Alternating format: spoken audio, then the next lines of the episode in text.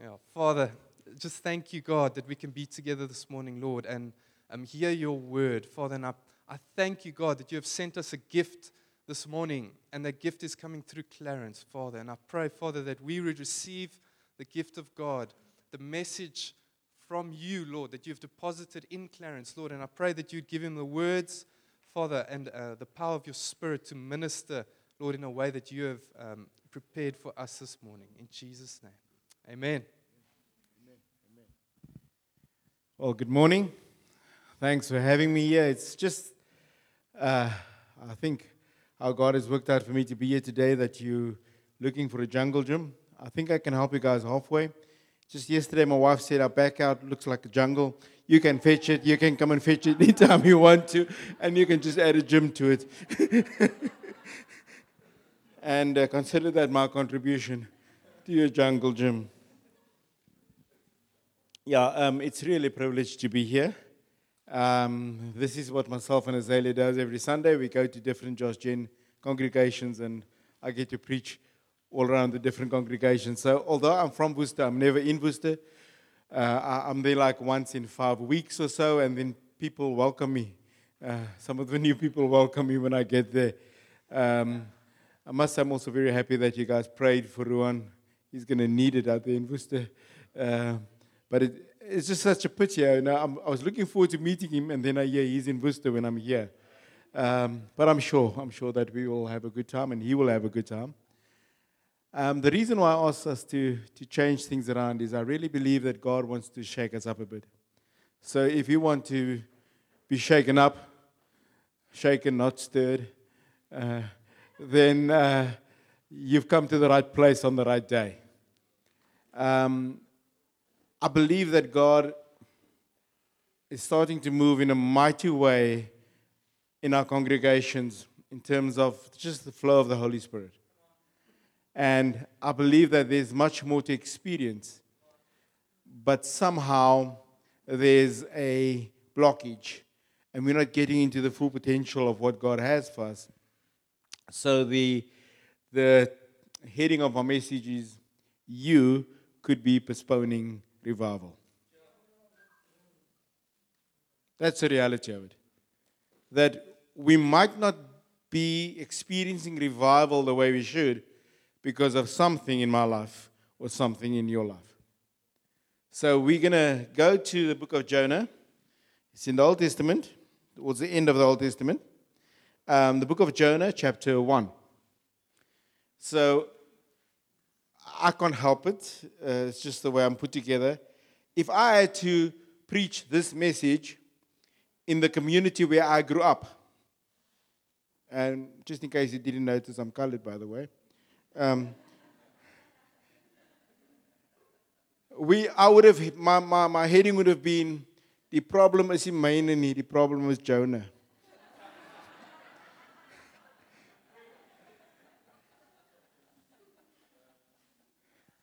Because the problem seems to be Jonah in this case.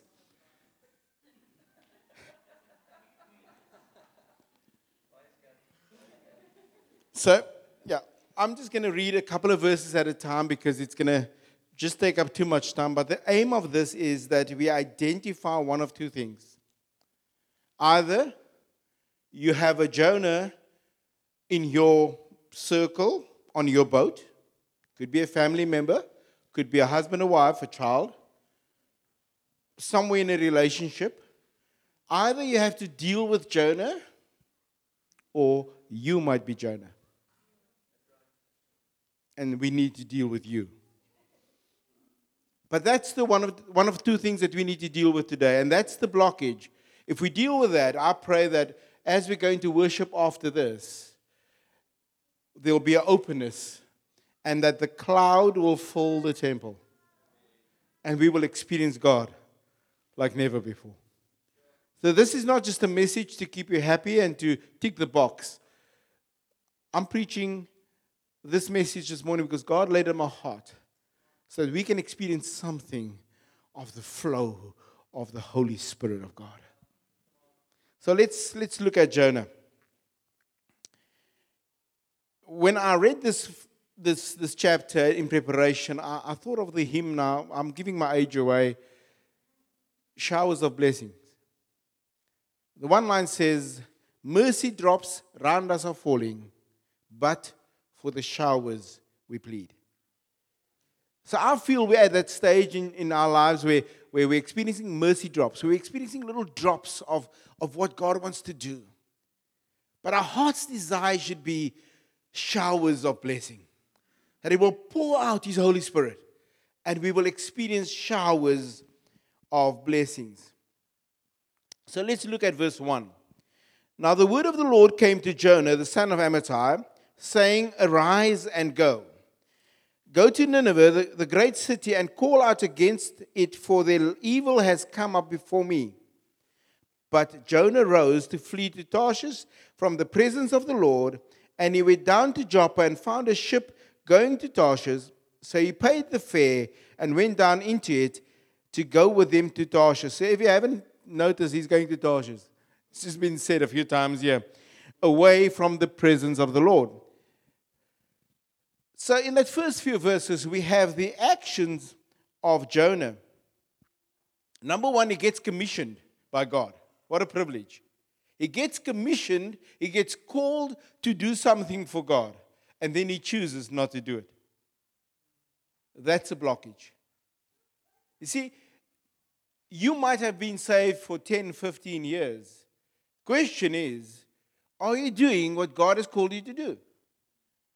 Are you living in what God has commissioned you to do? He was called to preach against the sin of Nineveh, and he refused to. And I just have a sense that, that some of us might be sitting here and we have been called, but for some other reason, we believe that we have the luxury of not doing what God has called us to do and instead do what we want to do. Now, the first thing you need to know is from where, from where Jonah was to Nineveh, you couldn't take a boat. You had to walk through the desert. So I don't know what he's doing near the sea, near the harbor. Because from where he was, it was 500 miles north, northeast. So if you uh, want, I think he was the author of the song, I Will Walk 500 Miles, and I will walk 500 more. But, but he had to walk 500 miles north, and he's going west with a boat. So I need to ask you are you heading where God has called you to? Are you heading north, true north, or are you heading west? And that's a blockage. God can't move the way He wants to move. Revival can't happen if He's called you to Nineveh and you going to Tarshish. And we want revival. We want God to move, but we don't want to head where He called us to. The other thing that, that stands out for me is that he decided that he would rather leave the presence of God instead of following God. Once again, God has commissioned you, has called you. And I need to ask you consider what do you, uh, what do you feel is more important, the presence of God or what you are doing currently? Maybe, maybe it's cycling. I've got nothing against cycling. I like to recycle myself. I mean, it's like we, I do that every day. Maybe, maybe it's your work. Maybe it's your family. But, but something has taken your attention. Something to you is more important than the presence of God. And that will stop the flow of the Holy Spirit. We can't experience revival if the presence of God is not the first and foremost thing in our lives. So, can I ask you, whatever the Holy Spirit is identifying in your life now that has taken precedence over the presence of God, will you deal with that? Will you come before God and repent of that? And make that secondary and let the presence of God and God Himself be who He is supposed to be in our lives. The thing is, in that first portion of scripture, where did, is it up there somewhere? Is it still up there or not? There we go. Um, it says this who went, first of all, when he decided to leave the presence of God, he went down to Joppa. Then he goes down into the ship. I promise you, the moment you leave the presence of God, your downward spiral starts. You start to go down. Down. It's a deadly spiral. And in the beginning, you think you can control it. In the, in the beginning, you think you find you can handle it. But the moment you walk away from the presence of God, a downward spiral, spiral starts that goes out of control at some stage in your life. When you decide to leave the presence of God, be it by boat, by ship, by motorbike, by car, whatever you, you want to use to leave the presence of God, you will find what you're looking for. He needed a ship to take him away from the presence of God. He went down to Joppa, and the Bible says he found a ship. The devil will make sure that you find the transport that you need to get away from the presence of God. And some people say this must be God because here's a ship. God provided a ship. You see, not every door that's open is God. Often we want to do stuff and get involved in things, and just because the door is open, we think it's God. Not every door that is open has been opened by God. So the moment we walk through the door that God has not provided, our down, downward spiral starts. How do you know it's the wrong door? How do you know it's the wrong boat? How do you know it's the wrong vehicle that you're getting in? Because it says there, he paid the price. He paid the price and he got on board. When we walk away from the presence of God, there's a price to pay. Could be our families. You might lose your husband, you might lose your wife, you might lose your business, you might lose something because when we walk away in disobedience, we pay the price.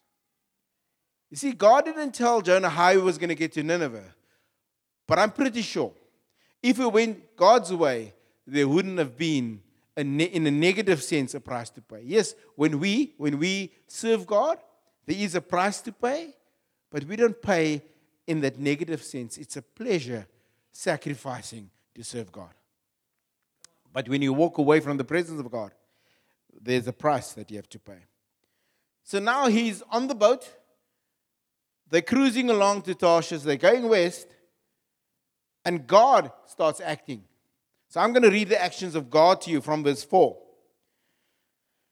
Now, just picture this. You've uh, um, maybe you said something to your wife or to your husband that made them a bit upset, and they maybe had something in their hand, what a bottle of milk or a cool drink bottle, and they gently toss it aside. Is that how you do it when you get upset? You just gently, like you're playing netball with it.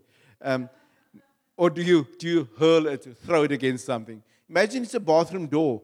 As you walk through it, your, your wife or your husband says something and you gently close the door say, I'm done with this moment. No, no, you, you, you hurl it. Picture that in verse 4. But the Lord hurled a great wind upon the sea. You know what? There was nothing was calm, and God goes, Whew. Why? Because He wants to get Jonah's attention. I want you to know from the start that God didn't hurl a wind on the sea to punish Jonah. God so much wants us to succeed in what He has called us to that He will do anything to get our attention, to get us back to following Him. That was not a punishment.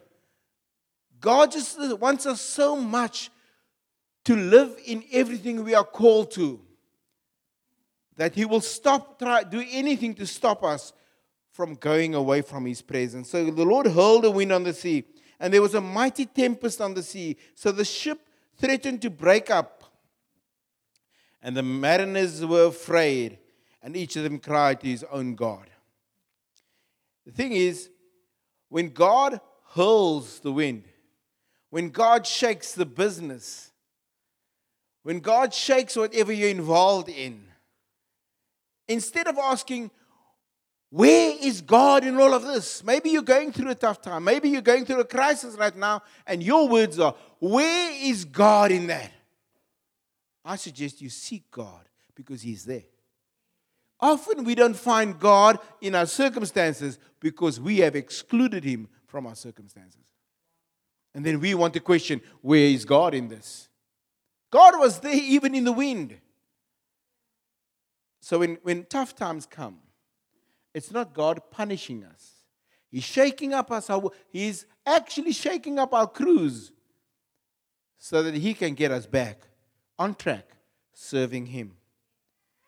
He disrupts their crews. He, God, the wind that He sends on, this, on the sea is so intense that He scares the living daylight out of the unsaved.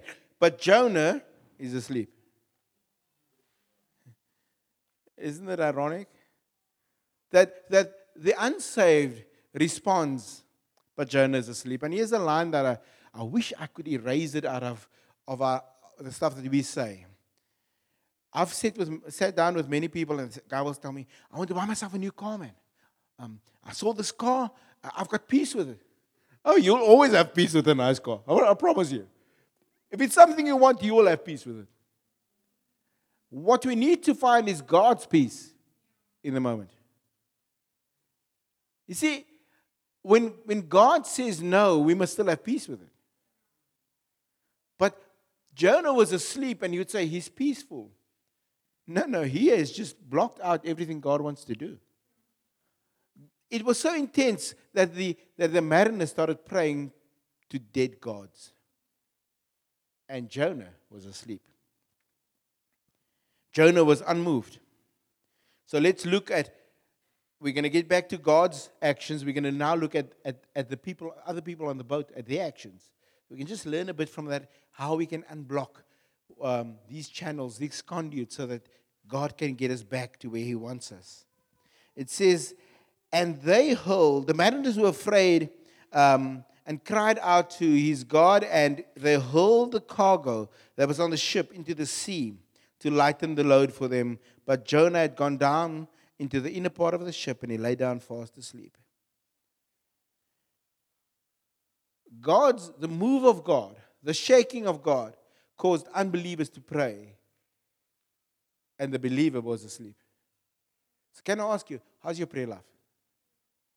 Do you find, like, when God calls you to pray, especially in the morning, we've got a six o'clock prayer meeting Wednesday mornings, and I've spoken to some of the people, they find it hard to be at the six o'clock prayer meeting. They say the problem is mind over mattress. And that's our problem. We'll sleep in instead of pray. But I often speak to my son. When his volleyball team goes to Saldanha, he's up at five because we're leaving early. We're leaving early. And somehow we will do extreme things like that for the things we love. But when it comes to doing what God wants us to do, then even a simple thing as a, as a decent prayer life is too much to ask. And that blocks the flow of the Holy Spirit. What they, the, the mariners did, the other people on the boat, they threw their cargo over, uh, uh, uh, overboard. They got rid of some of the weight. Now, now, here's the unfair part. If you are not following God, if you're running away from His presence, why should other people lose what they've worked so hard for? The boat there is something similar to the end of the year, the taxis going to Transkei. I'm serious. It's, the, when the taxis go up to Transkei, they're going home. There's beds on there. There's mattresses. There's fridges. Everything. Uh, pe- people go home with what they've gathered. Now, in the same sense here, people that were working on, the, on, on near Joppa, they have got all their belongings on the boat. They're going back home. They had nothing to do with. They don't even know Jonah. And there's a tempest on the sea and they have to throw overboard everything that they had worked for. So, can I ask you, my friend, are you walking or running away from the presence of God and other people are losing what they have worked for? Maybe, maybe the business is going down. The other partners are losing money because you're not walking with God.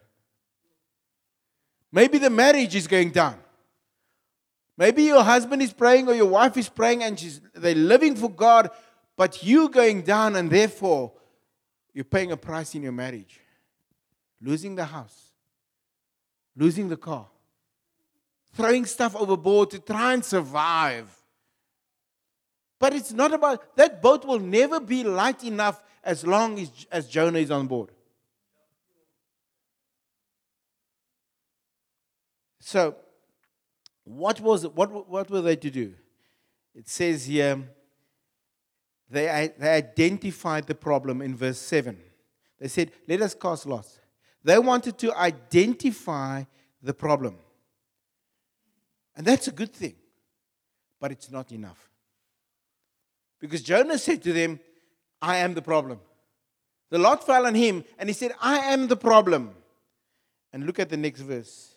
It says here, um, let me just find it. But I can't see it right now. But they said, the scripture said, and they began to row harder. You see, identifying the problem. They identified the problem, but they didn't do something about it. And then they decided they will row harder to get back to land, and they could not. Often we identify the problem, we know exactly, as you sit here, you know exactly who and what Jonah is in your life. But for the last five years, you've done nothing about it.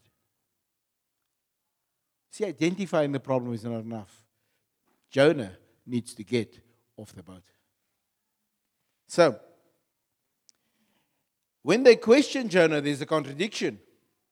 And that's a contradiction that comes out in many of our lives, and it is this that when they said, Who are you? He said, I'm Jonah, I'm a Hebrew, I fear God, and I'm running away from God. You know how many people I counsel? And the first thing they make me understand is that they are believers, they're Christians. But their lives, where they're heading, does not correspond with what they're confessing. See, if you say you're a believer, if you say you're a child of God, your life needs to line up the direction of your life needs to line up with what you say you believe. And often we will say stuff, often we will claim stuff, but we're heading west, not north. So, contradiction in our lives will block the flow of the Holy Spirit. So, here's the question. Here's the question in verse 10, it says, What is this that you have done? And then the next question, What should we do? You see, identifying Jonah is not enough. There's something that you have to do, and it is this. If you are Jonah, then you should come clean with the sin in your life. If Jonah is on your boat, you should part with Jonah. See, until we part with sin, our sea will never be calm. Until we part with what we've identified as the issue, our sea will never become calm. Often people myself and Azali do a lot of counseling, and often people will come and say, Pray for us, please. And, and I can see the Jonah moment. I can see that they on a ship that's rocking. I can see that the wind's blowing, and I'm, I feel tempted to say to them, "You don't need prayer. You need to jump. Not off a building, not off a bridge, but off the boat, because you're causing the storm. What I mean by that is, you need to repent. See, sometimes people will come for prayer. What Jonah did here was, I'm the problem, will you throw me overboard? It's making his problem their problem. He's not taking ownership of what, of, of what he's done wrong and of his disobedience. He's not taking ownership of his disobedience. So he wants to make it their problem.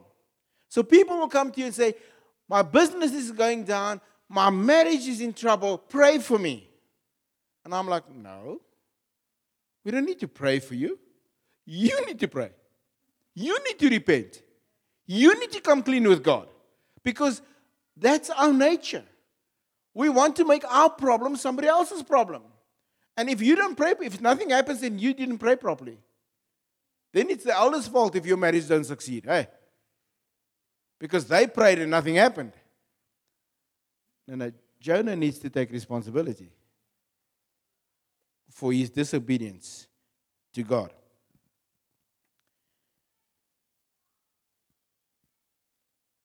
So I want to speak to somebody specific here today. And you've been battling through a problem, and Jonah is on your boat. Could be a husband, could be a wife, could be a child, could be a business partner. And you've put in effort to try and make the business work. Or you've put in an effort to try and make the marriage work. But you're not addressing Jonah. That's works. And works is not a biblical principle that a believer should be following. You need to part with sin. That's what you're called to do. You see, if you read, if you read this verse in verse 14, they say, And they called out to the Lord and said, Let us not perish for this man's life. Now put that into context. Jonah says, It's my fault. Because of me, there's a storm. And they say, What should we do? He said, Throw me overboard. And they don't throw him overboard. And now we find the reason why they didn't throw him overboard. Because they were scared that if they throw him overboard, that God will be angry because it will seem as if they're executing Jonah. They said there. Verse 14.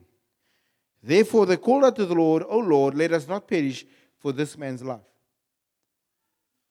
And I need to I need to belabor this point. There's something in their doctrine. Now, they were unsaved, so I suppose they didn't have a good doctrine. There's something in their doctrine that's, that's wrong. And that, that prevented them from dealing with Jonah. So maybe, maybe, just maybe it's because there's something wrong in your doctrine that you haven't dealt with Jonah. You see, they were scared that God will be angry because they they're executing Jonah. And maybe you're scared of dealing with Jonah because you don't want to be seen as the one standing in judgment of Jonah. Yes, here is the, the problem that you have to sort of separate. Number one, if somebody sins in the, in the body context, in the church content, context, if somebody sins and they remain unrepentant. And the elders have spoken to them and, and brought in apostolic, and they spoke to them, and they remain un, unrepentant. The Bible says have nothing to do with that person. Deal with that person. But then you hand them over to Satan. But that's not the case here. They were supposed to hand over Jonah to God. See, you're not called right now in your marriage or in your business, you're not called to hand somebody over to Satan. That's the ultimate extreme dealing with sin. When you hand somebody over to God, it's not condemnation, it's for their preservation. That you hand them over to God. You see, God has prepared a fish they were swimming next to that boat, and God gave that fish instruction and said, I want you not, I want you to go on a fast. Because I'm sending you a pretty big, big content that you need to swallow. And if you eat in a baby seal and a little dolphin, then, you, then Jonah won't fit. So I don't want you to eat for three days. Get your stomach clean because I need space for Jonah. God provided that. And that poor fish was swimming next to that boat in obedience to God. waiting for whatever God wants to do. And you've been keeping Jonah on the boat for four years. Can you imagine how slim that fish is becoming? He's told not to eat anything until he swallowed Jonah. And because you're not dealing with it, he can't fulfill his duty. God provided the fish to preserve Jonah, not to destroy him. See, if they, when they threw him overboard, he would have sunk to the bottom, he would have drowned. God provided the fish to protect Jonah, not to devour him. When they handed when they threw Jonah over the board, they weren't punishing him. Jonah was just being reduced to a place of service again, of what he's been called to originally. So God could get his attention. So when you throw Jonah overboard, when you deal with Jonah in a godly manner, you're releasing Jonah into a place where God can deal with him. And then God can get that person back to the original purpose that, they, that he had for them. But in our, in our um, uncertainty, we row harder. We, we make an effort to save the marriage. We make an effort. We make an effort to save the business. We work longer hours. We can't come to meetings.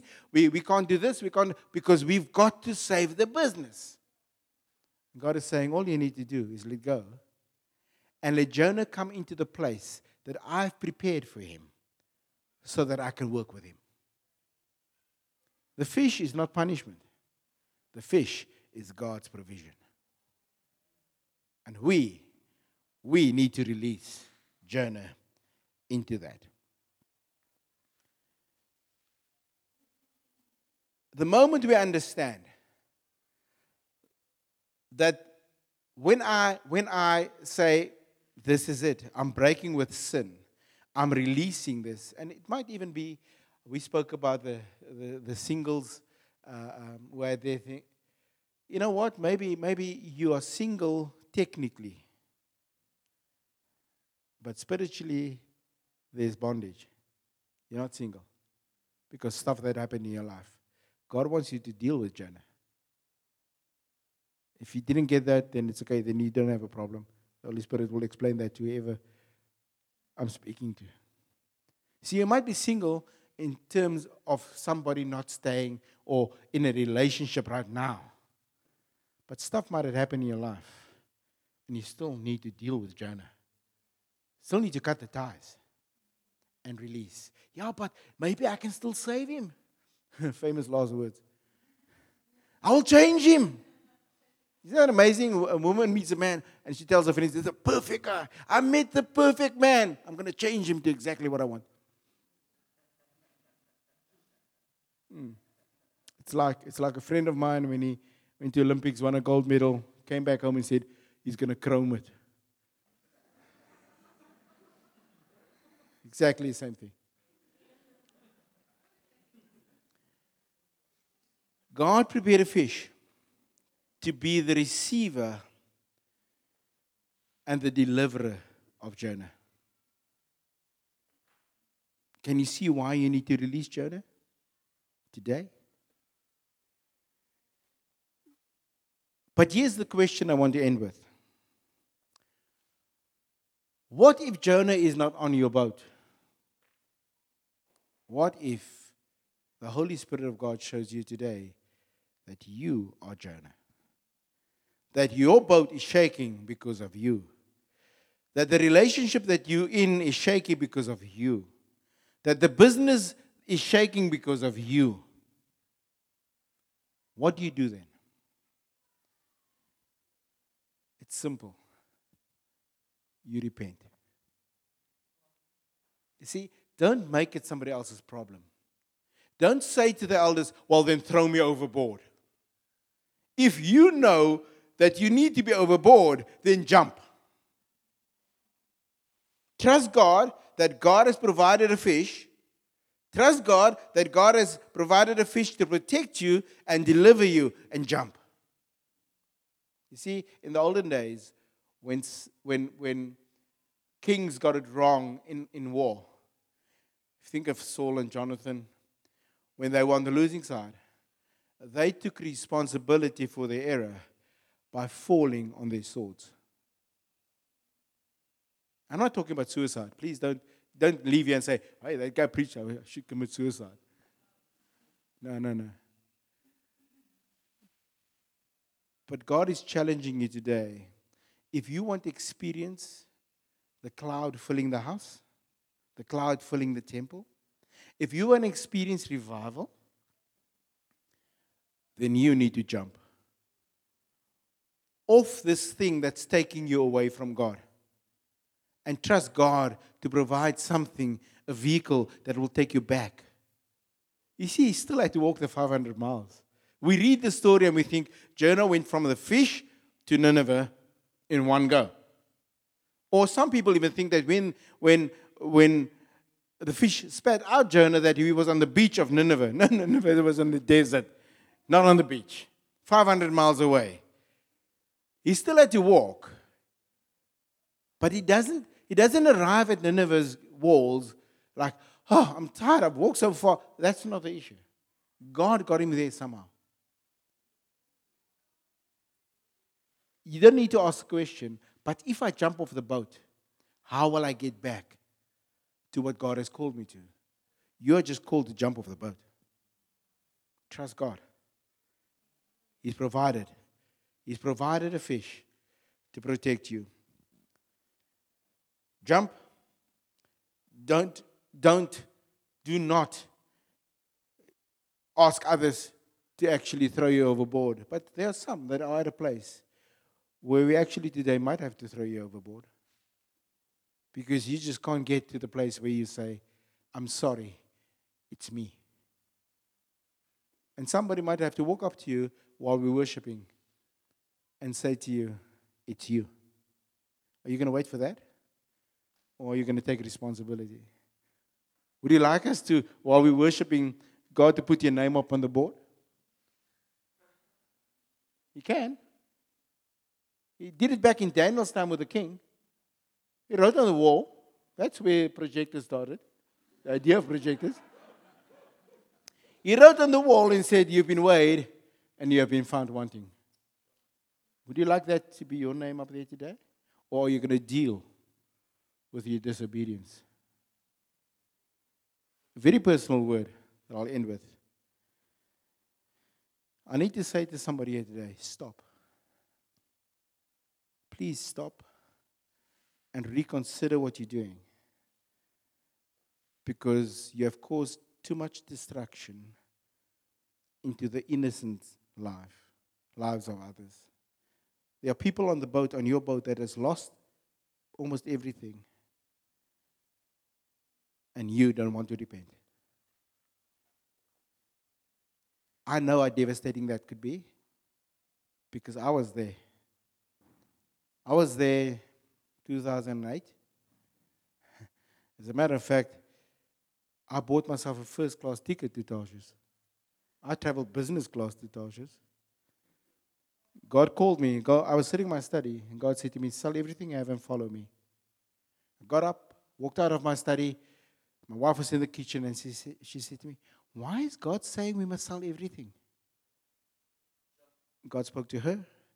God spoke to me, and I said, It's a good idea. What I'll do is I'll grow my businesses, and then we can leave, and God doesn't have to worry how to pay me, pay my salary.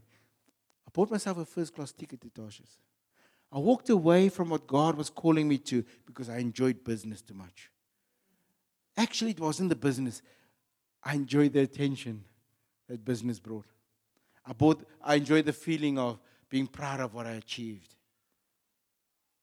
I became more important than the plans of God. You know what? My boat sank. I went down with the boat. If we, if we, if we harden our necks, if we harden our, necks, we lost everything. God was gracious enough to leave me with my wife and two kids, because without her I wouldn't have survived. We lost everything. Why? Because I did not take the time to take responsibility for being on the boat to Tarshish, away from the presence of the Lord. I said to myself, I have a dream. I have a dream. But my dream was a nightmare to my family. I don't know what it is you're busy with. All I know is last night God said to me, Tell that person, stop, turn around, get back to Nineveh. That's where God has called you to. So we're going to worship now. And as we worship, I want you to come before God. And whatever the disobedience is that come that the Holy Spirit convicts you of, it could be that you've walked away from God.